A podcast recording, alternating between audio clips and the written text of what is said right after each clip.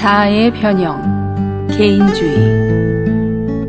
마태복음 16장 24절. 이에 예수께서 제자들에게 이르시되, 아무든지 나를 따라오려거든 자기를 부인하고 자기 십자가를 지고 나를 좇을 것이니라.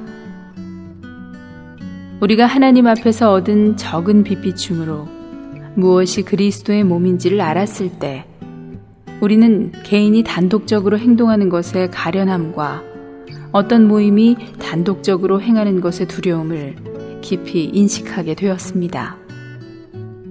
만약 우리가 본 것이 틀리지 않다면 오늘날 믿는 이들의 가장 큰 결점은 바로 몸의 생활이 무엇인지를 모르는 것입니다.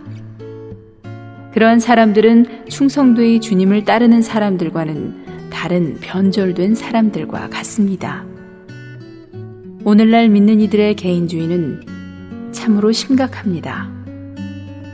십자가에서 이루신 일과 부활 생명과 성령의 능력은 거의 개인의 성결과 개인의 영성과 개인의 승리를 위한 것 같이 되었습니다.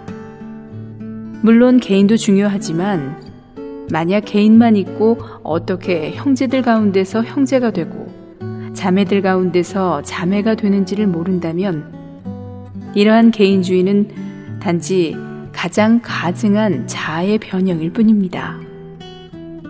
그러므로 오늘부터 우리 하나님의 자녀들은 자신을 잊어버리고 형제들의 종과 노예가 되는 것을 배우기 바랍니다. 통문휘간 1권 중에서 사람은 누구나 자신의 십자가가 가장 무겁다고 생각한다.